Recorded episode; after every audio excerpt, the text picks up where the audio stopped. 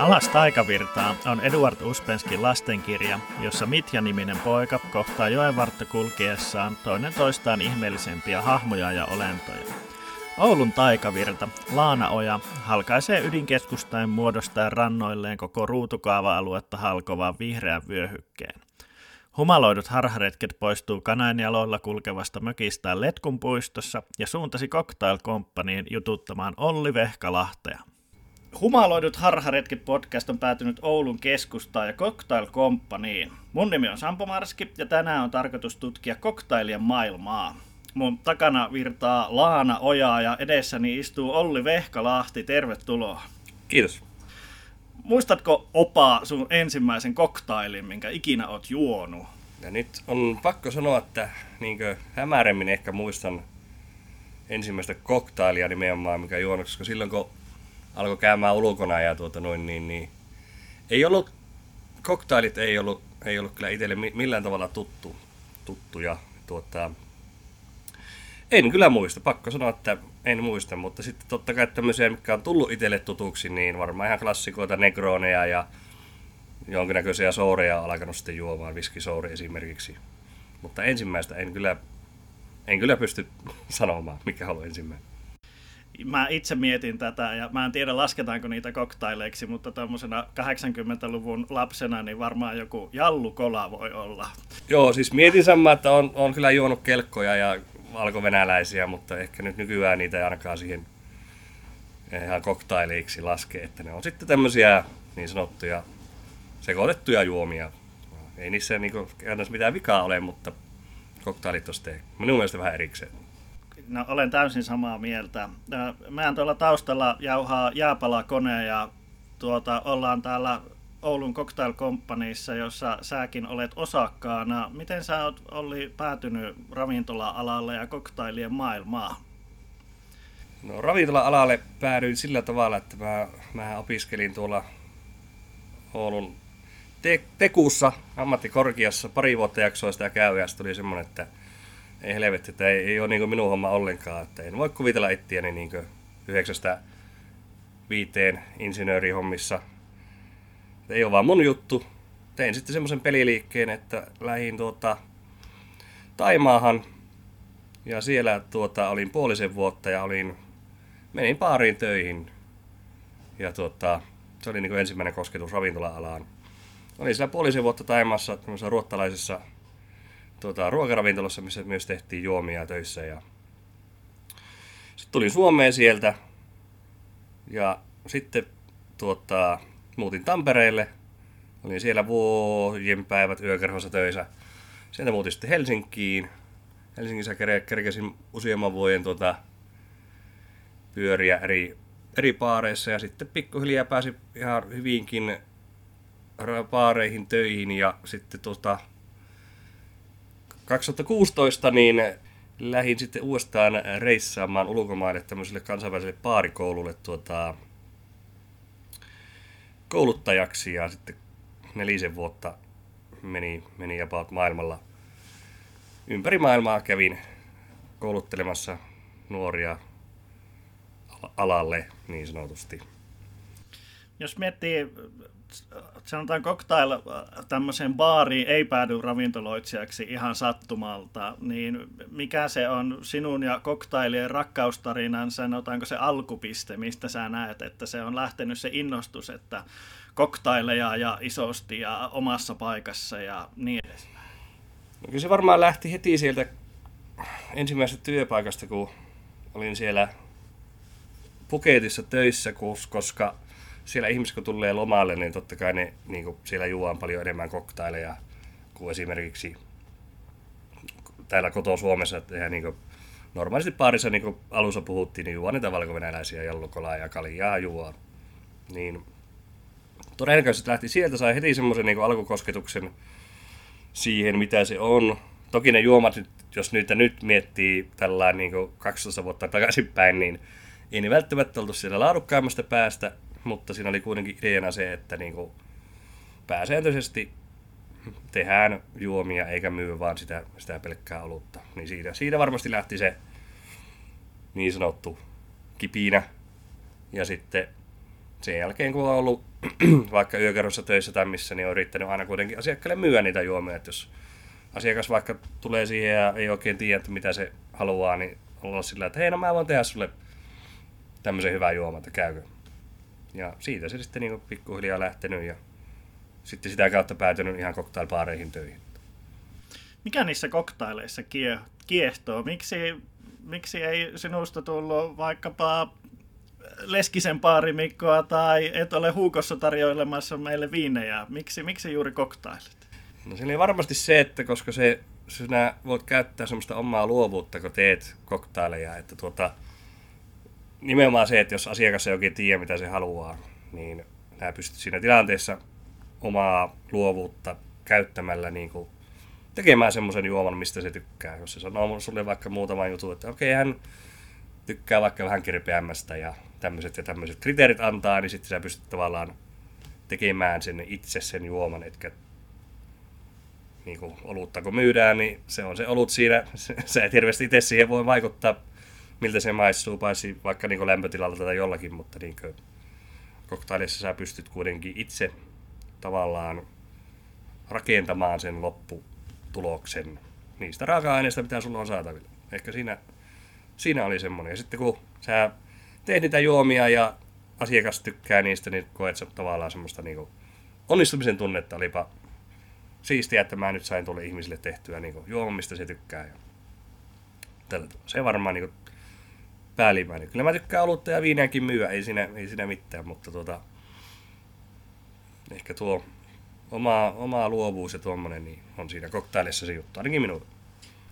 Me istutaan täällä sun baarissa Cocktail Companyssa. Kerrotko hiukan tarinaa tämän taustalla? Miten oot päätynyt mukaan ja minkälainen on Cocktail Companyn tarina Oulussa? Moni oululainen ainakin tietää, että useammassa paikassa tämä baari on sijainnut ja nyt tässä niin sanotusta tornitalosta löytyy.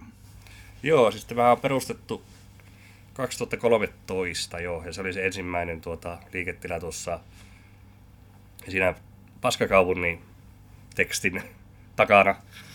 Ja sitten pari kertaa muutettu, nyt missä on mallaskellari, niin siinä oli edellinen, ja sitten 2018 pojat muutti tähän. Mä en ollut silloin vielä itse mukana. Ja siis idea on ollut alusta asti se, että tehdään niin kuin mahdollisimman käsityönä asioita. Tällä hetkellä meillä ei ole juurikaan minkäänlaisia liköörejä käytössä, että niin kuin, jos me halutaan, että joku asia maistuu puolukalle, niin me käydään ostamaan puolukoita ja jalostetaan se juomaksi. Ja toki paljon niin kuin mietitään tämmöisiä kestävää kehitystä, sustainability, että jos me vaikka mehustetaan sitruunoita, niin me ei heitetä niitä lohkoja roskiin, vaan me käytetään niistä niin kuin kaikki mahdollinen, mitä pystyy, että saadaan mahdollisimman paljon irti raaka-aineista. Ja kesäisin esimerkiksi, niin no itse en hirveästi, kun asun tässä keskustassa, mutta kollega Jani asuu esimerkiksi Iissä, niin hän kerää omalta pihalta, voi kerätä vaikka kuusenkerkkää tai kukkia, naapurin pihalta käy niittämässä ja tehdään niistä sitten asioita. Eli semmoinen on se, niin kuin mikä on meidän juttu. Plus, että koitetaan, meillä saattaa drinkkilista vaihtua viikon välein. Että mennään tosi paljon sesongin mukaan, tai sitten jos tulee jotain ideoita, että hei, me haluttaisiin tehdä tämmöinen asia, ja niin mistä sitten me tehdään. Ja se, miten minä sitten tähän päädyin, niin toki mä oon tuntenut nämä kaverit jo pitemmän aikaa, ja sitten niin kuin sanoin, niin mä olin siellä ulkomailla reissussa, tulin 2019 sitten kesän jälkeen takaisin Suomeen. Mulla oli tarkoitus lähteä sitten takaisin Australiaan vuodenvaihteessa, niin kaikki ehkä muistaa, mitä tapahtui vuonna 2020 siinä vuoden alussa, niin ei tarvinnut lähteä reissuun. Jäin sitten tähän Ouluun ja Jani mua sitten pyyteli töihin useampaankin kertaan. Mä olin muualla töissä ja sitten mä vihdoin tähän tulin sitten hommiin ja siitä sitten ehkä vuosi niin ostin tästä sitten pikkusiivun itselle. Meitä on tässä 4 osakasta. Ja niin saatiin sinustakin ravintolayrittäjää. Kyllä se oli mahtavaa saumaan, että hengissä on nyt selvitty ja nyt näyttää ihan valoiselta. Että. Hyvä. Se on hatunnoston arvoinen suoritus. Miten muuten Oulu tämmöisenä cocktail-kaupunkina, niin mun täytyy sanoa, että en haluan kuulla tästä sun mielipiteensä, mutta mulle se on jotenkin aina kulminoitunut erääseen Kuluma-nimiseen baariin ja heidän heavy metal-rinkki Rammsteiniin, niin miten sä luonnehtisit, onko Oulu muutakin kuin, no tietysti te ja sitten Kuluma ja niin edespäin, niin miten luonnehtisit Oulua cocktail-kaupunkina? No siis sanotaanko näin, että Oulussa on tosi paljon taitavia tekijöitä. Ja on Kulumaa, on meidän ykköspaaria ja Jumprua, missä varmasti niin ihmiset ja varmaan muitakin, missä ihmiset kyllä juomia osaa tehdä, ei siinä. Sitten taas tässä on vähän ehkä myös semmoinen niin toinen näkökulma, että mitä kuluttajat odottaa, niin Oulussa ei välttämättä ole vielä semmoista yleisöä, että ihan joka paikassa tarvitsisi tehdä koktaileja. Että meillä on oma asiakaskunta ja se riittää esimerkiksi meille, että niin kuin meidän baari on, meillä on 45 asiakaspaikkaa ja viikonloppuna tänne ei edes mahu kaikki, ketkä haluaa tulla. Niin kuin koktailin puolesta meidän asiakaskunta löytänyt tänne. Ja sitten niin kuin, jos mietitään, en tiedä ihan tarkkaan mitä muualla tapahtuu, mutta voisin kuvitella, että kysyntää ei ole ehkä niin paljon koktaileille tässä kaupungissa, kun ehkä niin kuin osaamista on. Mitä vähän ottaisi vielä tältäkin kaupungista, niin ehkä muilta, sanotaanko tämmöisiltä ketjuilta ja isommilta hotelleilta, että siellä herättäisi tähän cocktail-hommaan, koska me ollaan mitä 2026 kulttuuripääkaupunki, niin tänne tulee, ja jo nyt tulee paljon niinku, tulee turisteja tai businessmatkailijoita, niin jengi tulee vaikka tänne meidänkin baariin ja sanoo, että me ei saatu hotelliaulossa whiskysauveria tai negronia, kun ne ei osannut tehdä. Niin se minua vähän huolestuttaa, ja nämä on semmoisia niin kuin perusasioita, mitkä minun mielestä pitäisi pystyä tarjoamaan, varsinkin niin kuin kansainvälisille asiakkaille. Jos tuohon hakukone Googleen laittaa Oulu ja cocktail, niin sanotaan, että te tuutte siellä ensimmäisenä, mutta hyvin nopeasti aletaan puhumaan sellaisesta tapahtumasta kuin Oulu Cocktail Challenge, niin osaatko kertoa hiukan tästä? Ainakin vuonna 2018 pääsi ihan ylitti kansallisen uutiskynnyksen tämä voittajatrinkki. Joo, se on tällainen oululaisten cocktail-kisa. En sen enempää siitä ole tiedon, mutta muistan tämän taisi olla Aku tuolta Kulumasta, joka voitti tällä homoja Oulusta juomalla sen. Ja nämä on siis hyviä tapahtumia, nämä tuo sitä tietoisuutta koktaileista ja niin kuin laajalle yleisölle, että nämä on hyviä ja noita pitää järjestää toki. Se on aina niin kuin jonkun pitää se työ tehdä, järjestää se. Monesti ei ole kovin kiitollista hommaa, eikä sitä hirveästi jää järjestäjille niin kuin käteen, mutta jos me halutaan, että koktailien ihmiset, niin kuin tietoisuus koktaileista kasvaa, niin nämä on niin kuin hyviä pieniä tapahtumia sitä varten kyllä. Ei ole Cocktail Companylla vielä ideaa tämmöisestä pienestä pop-up-festarista tai jostain muusta vastaavasta, millä saataisiin vähän pöhinää tähän cocktail-hommaan Oulussa? Ei ole omaa, mutta siis me tehdään, niin kuin, tehdään cocktail-catering-keikkoja ja me ollaan monilla niin kuin, isommilla festareilla ollaan mukana, ollaan oltu jo vuosia. Että ehkä sitä kautta myös tuuvaan sitä niin kuin, tietoisuutta. Ja nimenomaan se, että jos sä menet festareille, niin sä oletat, että sä saat sieltä tölkkioluen tai jonkun, ja sitten kun me ollaan siellä tekemässä koktaileja, niin kyllä monet on ollut, että hei, ihan tosi, että näitäkö voi niin kuin tehdä myös tällä tavalla, ja sitten saadaan, sitä kautta ollaan saatu myös asiakkaita tänne baarille. Hyvää PR puolin ja toisiin. Kyllä. Miten jos mietitään vielä tuota cocktail-kulttuuria, niin meillä on Suomessa tällainen oma oluttyyli, sahti, mutta onko meillä omaa koktailia? Onko joku semmoinen koktaili, jota sun mielestä, mistä Suomi tunnetaan tai ainakin pitäisi tuntea? No en ihan maailmanlaajuisesti.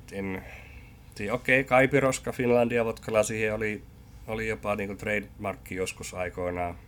Sitten onhan näitä niin kuin Suomessa hyvin tunnettuja lumikenttien kutsuja ja tällaisia, mutta no okei, jos voidaan laskea, niin ehkä tämä Napue GT voi olla yksi semmoinen, sehän sen nyt tietää kaikki, mutta ei ole ehkä semmoista ihan suomalaista signature-koktailia ei vielä ole. Sitä odotellessa ehkä se tean käsistä syntyy. Seuraavana mä annoin sulle etukäteen pienen tehtävän, eli Cocktail Companyin marssii ihminen, joka esittelee itsensä olut-ihmiseksi henkeä ja vereä, ja ei ole oikein koktailit maistunut, sieltä on nuoruudesta jallukalatraumat vielä päällä, ja sun pitää tämmöiselle henkilölle miettiä koktailia, niin lähdetäänkö katsomaan, minkälaista koktailia tämmöiselle ihmiselle tekisit?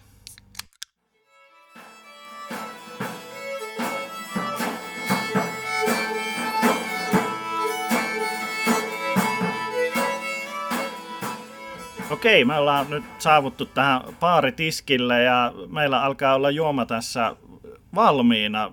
Mitä meillä on lasissa? Kerrotko?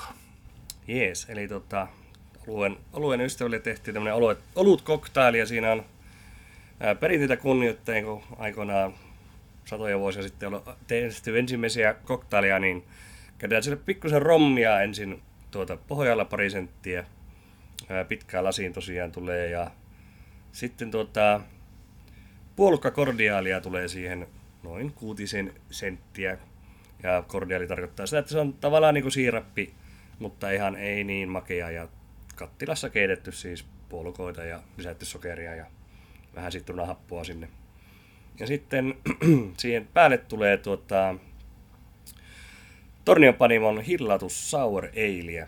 Eli tasapainottaa sitten pikkusen kordiaalin makeutta.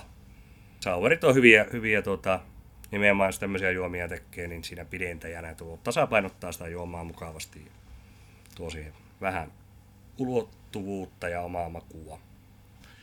Ja jos mä tästä nyt rohkeasti laitan tämän kohti suuverkkiä, niin miltä tämän pitäisi maistua sulle? Puolukkaa ja sitten siinä on sitä hillan sauerin happamuutta, pitäisi tuoda semmoinen aika tasapainoinen marjainen juoma. Toimii kyllä tosi hyvin toi hilla tossa. Tosi yllättävänkin selkeästi tulee, kun katsoin tuossa kun teit ton drinkin, niin sitä puolukkajuttua näytti mun silmiin, että sitä on aika paljonkin siinä, joo. Mutta ensimmäisenä mulla tulee tästä nimenomaan se hillan. Joo, siinä on aika lailla saman verran hillaa ja sitä puolukkaa ja sitten se rommi siellä vähän tuo potkua sinne. Voisi jättää pois jos haluaisi, mutta tuohon olutta ei kuitenkaan tule niin paljon, että se jäisi sitten aina aika low alkoholijuomaksi, jos sillä rommilla ei terästä, mutta kyllä marjat toimii.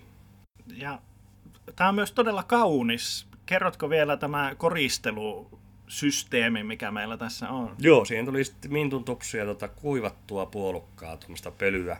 Kun äsken kerroin niistä, miten me täällä tehdään noita juomia ja käytetään kaikki nuo raaka-aineet mahdollisimman loppuun, niin kun on tehty puolukoista tämä kordiaali, niin sitten kuivataan se mäski, mitä siitä jää ja lyön blenderiin, niin siitä saa tuommoisen pölyn. Sitä voi sitten käyttää koristeena tuossa juoman päällä. On kyllä herkullinen.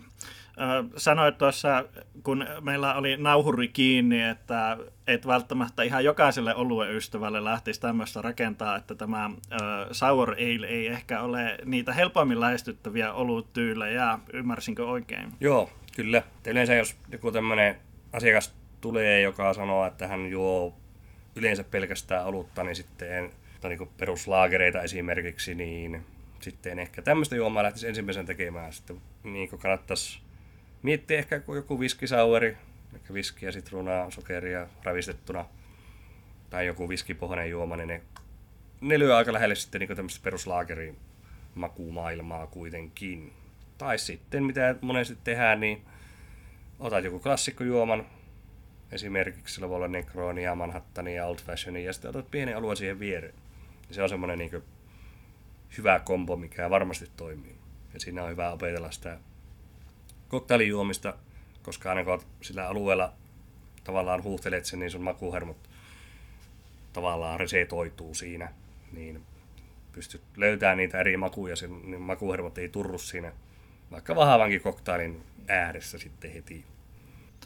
Mitenkä, nyt me tiedämme, että sour ale toimii kokteileissa, mutta mitenkäs muut oluttyylit, onko antaa jotain vinkkejä, että miten vaikkapa IPA taipuu drinkkeihin vai taipuuko se? Kyllä, siis IPA taipuus ainakin itselle tulisi ensimmäisenä mieleen sillä tavalla, että ei ehkä niin itseessään sitä IPAa käyttäisi, mutta siitä voisi tehdä tämmöisen ensimmäisen reduktion, että laitat sen kattilaan sokerin kanssa ja teet siitä tuommoisen siirappityylisen ratkaisun ja käydät sitä. IPA nyt ei ehkä ensimmäisenä olisi mulla siinä koktaan raaka-aineena, mutta jos mietitään muita oluttyyppejä, niin kuin nimenomaan sauerit toimii, lampikit toimii, jotkut pelkevehnät, saurimmat vehnät toimii erittäin hyvin, hedelmäiset vehnät.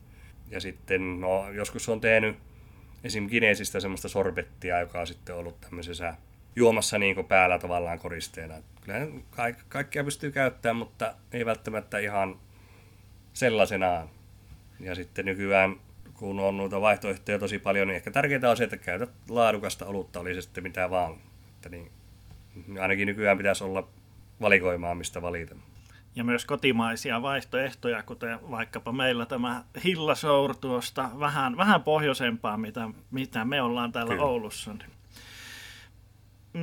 Pisti korvaan tuossa, sanoit, luettelit noita oluttyylejä, jotka mahdollisesti sopisivat koktaileihin, niin kaikki oli tosi tämmöisiä vähän humaloituja oluttyylejä. Niin onko se vahva, sanotaanko bitteri kautta niin kuin humalaisuus sitten semmoinen asia, joka on sitten vaikeampi taittaa niissä koktaileissa? Joo, kyllä se on vaikeampi kuin muut, että se toki peittää sieltä aika paljon, ellei nimenomaan haussa semmoinen juoma, jossa se tulisi enemmän esille. Toki joku muu voi olla muuta mieltä, mutta itse käyttäisin noita, mitä äsken tuli mainittua, enemmänkin. Meillä on nyt, kerroit tämän yhden olut cocktail-reseptin tässä meillä, mutta jos miettii ihan kotioloihin, niin olisiko sulla antaa vielä jokin toinen esimerkki oluen käyttämisestä koktaileissa, jos kaikki koktaileja kotona tekevät pääsivät testaamaan, että miten se taipuu? Oikeastaan, jos mietit kaikkia juomia, mihin tulee jonkunnäköinen toppi, eli joka täytetään jollakin, esimerkiksi vaikka collinsit tai mitä vaan, niin vaiha se limonaaditoppi tai mehutoppi, mikä siihen tulee, niin vaihan se olue. Testaile. Sieltä voi löytyä niin yllättäviäkin kombinaatioita. Jos mietitään tämmöinenkin vanha klassikkojuomakaa niin 1800-luvulta, niin siinä on stouttia ja champagnea, Black Velvet, niin se on yllättävän hyvä juoma, vaikka se siltä välttämättä paperilla kuulosta. Ja jonkun on täytynyt saada se päähänpisto nämä kaksi asiaa yhdistää, joka kyllä, ei ihan on heti tule mieleen, vaikka ne siinä nokaeessa olisikin, niin samaan lassiin kaataa. Seuraavaksi voitaisiin puhua hiukan cocktail-harrastamisesta. Multa löytyy kotoa shakeria. Pakasteesta saa jääpaloja, mutta mitä muuta mä tarvitsen, jos mä haluan aloittaa cocktail-harrastukseen? Käytössä et hirveästi muuta, että siis sekri kun on, jäitä kun on, ja ne oikeasti hyviä jäitä, ehkä ne pakastimeen semmoiset pussijäät tai semmoiset kennojäät ei ole niitä parhaita, että nykyään onneksi jäitä saa vaikka niinku supermarketista, että niinku jäihin kannattaa panostaa, toki niinku kotona tekee niin myös hyvät raaka-aineet, eli en suosittele ketään käyttämään niin purkki limeä tai sitruunamehua. Ne maistuu ihan eriltä kuin oikea limeä ja sitruunamehua. Käyttää tuoreita raaka-aineita. Mutta välineistöä niin ei hirveästi tarvitse. Ehkä jonkunnäköinen mitta, että suurin piirtein sen alkoholin pystyy sinne mittaamaan. Mutta ei sekään nyt ole. Jokaiselta löytyy kotua niin todennäköisesti joku desimitta tai jotakin näitä jauhomittoja. Niillä pystyy ihan samaan asiaan ajamaan kuin tuommoisella niin sanotulla baarimitalla. Ei oikeastaan niin. Ehkä mä enemmänkin nimenomaan panostaisin niihin raaka-aineisiin. Eihän kaikkia juomia ole välttämättä niin ravista. Ei me ravistu tätä edellistäkään juomaa. Mitenkä, jos mietitään eka niitä alkoholittomia raaka-aineita, niin jos sieltä kotoa pitää 3 tiettyä raaka-ainetta löytää, että päässään alkuun, niin mitä sun mielestä sieltä vähintään kannattaa löytyä? Joo, no ensinnäkin sitrus ja sokeri. Eli sokerista ensin sen verran, että sokeri kannattaa aina tehdä niin nestemäiseen muotoon, eli siirapiksi. Jos sä käytät hienoa sokeria tai sokeripaloja tai mitä vaan siellä juomassa, niin se, kun kaikki tietää, että se kylmään juomaan oikein hyvin liukenen, niin aina niin tehdä sokerisiirapiksi. Se on helppo homma. Kilo sokeria, litra vettä. Keität veen ja heität sinne kilo sokeria, niin se on siinä. Ja sitten sitrukset. Lime, sitruuna, appelsiini, kreippi. Oikeastaan siinä on peruskomponentit. Ja sitten kolmas on se, mun mielestä niin on hyvät jäät. Entä sitten se viinakaappi? Tuossa kehuit, että teillä ei käytetä liköörejä, mutta ehdottaisitko tämmöiselle aloitteleville cocktail-sankarille silti liköörejä kotiin, vai mikä on sun ajatus siitä, että mitä sieltä viinakaapista pitää vähintään löytyä? No joo, ei hirveästi ainakaan tommosia hedelmäliköörejä, mitkä on ollut 80-luvulla muotia, niin niitä en suosittele kellekään, mutta sanotaan, jos joku tämmöinen pitäisi valita, niin okei, joku triplesekki, eli appelsiinilikööri, Cointreau on esimerkiksi hyvä. Mutta sitten ihan tämmöisiä likööreitä, kuten niin kuin Campari, esimerkiksi Campari, Aperoli, semmoisia kyllä suosittelen. Niitä on vähän vaikeampi itse sinne tästä makua niin kuin jäljitellä. Sitten ihan perusalkoholit, vodka, gini, rommi, sillä oikeastaan pääsee jo todella pitkälle, ja viski. Pakko vielä noihin, sanotaanko, tiukkiin alkoholeihin ottaa kiinni, niin kuinka paljon niissä on sun mielestä? Esimerkiksi tiedän, että irlantilaiset viskin valmistajat kovasti kilpailevat siitä, että kenellä on se oikea Irish coffee-viski, niin onko sun mielestä tämmöisissä keskusteluissa mitään järkeä, vai onko se, että siellä on OK Bourbonia, OK Gini, vai onko sillä kuinka paljon väliä? Sanotaanko, että riippuu jonkun verran juomasta, mutta irkkukaaviakin miettien, jos me ei nimeltä mainita tässä kolmea suurinta vaikka irlantilaisen viskin tuottajaa, niin mä veikkaisin, että kun laitetaan se irkkukahvi moneen nenään eteen, niin ei ne sitä sieltä maista, että mistä se on tehty. Ja riippuu juomasta. Toki Kineissä on se, että tonikin GT:stä sen ehkä maistat enemmänkin, mutta sitten kun aletaan tekemään niin sauvereita tai ravistettaa juomia, niin kyllä ne erot sieltä sitten pienenee. Et kotipaariin niin suosittelisin ehkä menemään sillä lailla myös hinta edellä, että okei, älä ehkä osta sitä halvinta, äläkä sitä kalleinta, mutta semmoisia niin järkevää hintaisia tunnettuja brändejä, niin ne ajaa kyllä asiansa aivan hyvin. Ja yleensä sille on syynsä, miksi brändi on tunnettu. Nimenomaan. Mä en ymmärrä tätä niinkö brändivihaa, minkä monet suuret tämmöiset alkoholivalmistajat esimerkiksi saa, että vaikka joku Bacardi, että no, eihän se on hyvää, se maistuu lamppuöljylle. No, se on kuitenkin kohta 200 vuotta tehnyt sitä tuotetta, että jos se olisi kovin huonoa, niin se ei varmasti niin sitä ehkä ihmiset joisi. Juuri näin. Sitten vielä sinne jokaiselle cocktail-harrastajalle kotiin, niin mitkä on semmoiset, sanotaanko klassikkotrinkit, cocktailit, joista kannattaa lähteä ja joissa ehkä samalla pääsee tutustumaan myös sitten cocktailien, sanotaanko, kirjoon, mitkä, sanotaanko, 3 nostaisit sieltä esille, että mitkä kannattaa harjoitella tekemään, niin sitten on, sanotaanko, työkaluja myös sitten itse leikkiä ja etsiä niitä omia juttuja. Ensinnäkin kannattaa ihan perussaueri opetella. Nää osaat tehdä vaikka viskisauerin, niin nää osaat tehdä samalla niin 400 muuta juomaa pikkusen tuunaamalla sitä reseptiä. Että sauerit kannattaa opetella. Ja sitten ihan klassikoista, niin joku Negroni varmasti on semmoinen, että se tarvii vähän niinku totuttelua se maku, mutta kun niitä oot muutaman juonut, niin alat tykkäämään siitä ihan varmasti. Kolmas voisi olla jonkunnäköinen ehkä sitten pitempi juoma. Toki okei, jos saurit osaat tehdä myös collinsit. Muulithan nykyään on erittäin suosittuja, eli vodka, lime, inkiväriolut. Ja siinäkin pystyy sitä alkoholia muuttamalla niin tekemään erilaisia juomia.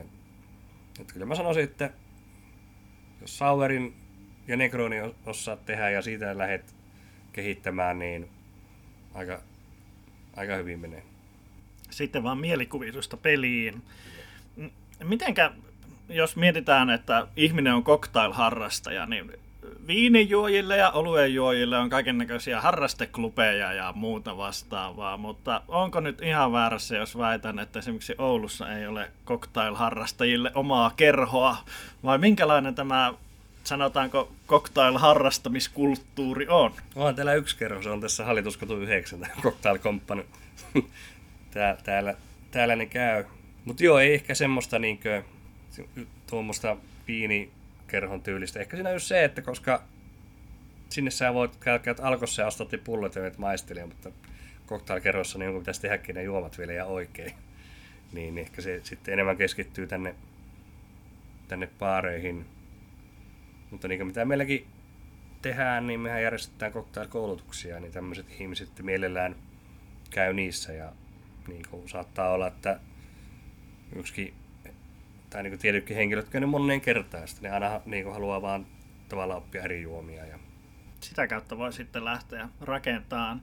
Ja mä tuossa kun ajelin tänne päin, niin mietiskelin sitä, että se on loppujen lopuksi varmaankin semmoinen jopa siunaus sitten sille cocktail-harrastamiselle, että siinä ei ole ehkä semmoisia tarkkoja rajoja ja oikeita tapoja ja niin edespäin, että se on enemmän semmoista vapaamuotoista uuden etsimistä ja leikkimistä. Jaatko tämän ajatuksen?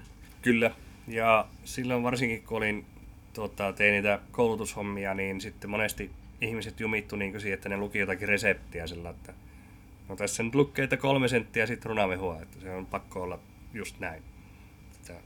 Että ei kun siis, nämä vaan tavallaan viitearvoja, että kunhan se maistaa sitä juomaa lopuksi, kun se maistuu hyvältä, niin sitten olet onnistunut. Että nimenomaan ei se on sitä, että osataan olla luovia ja niin kuin mukautua siihen tilanteeseen. Eihän niin kuin sanotaan, että aina vaikka sitrukset, niin ei ne ole saman makuisia, kun ne ostat ne tänään kaupasta ja huomenna, niin ei voi vaan niin seurata jotakin reseptiikkaa ihan täysin. Et siinä tarvii myös se oma niin makuaisti olla kunnossa, tajuaa mitä tekee. Ja samalla tavalla kuin ruoanlaitossa, että muistaa sen, että oma makuaisti on se todellinen mittari sille, että onko se onnistunut. Toki aina siinä on myöskin se, että sitten kun olet pitkän aikaa tiskin takana ollut ja olet tottunut maistelemaan erilaisia asioita, niin melkein saattaa tulla asiakkaita, jotka sanoo, että hei, tee semmoinen juoma, mikä itse joisit. Sitten siinä on semmoinen nuorempi henkilö vaikka, ja katsot, että no, en tee, että et sinä joisi semmoista juomaa, minkä minä itselleni tekisin. Näinhän se on, että sitten kun pääsee asioissa syvemmälle, niin alkaa arvostaa erilaisia asioita, ja näin sen pitääkin mennä.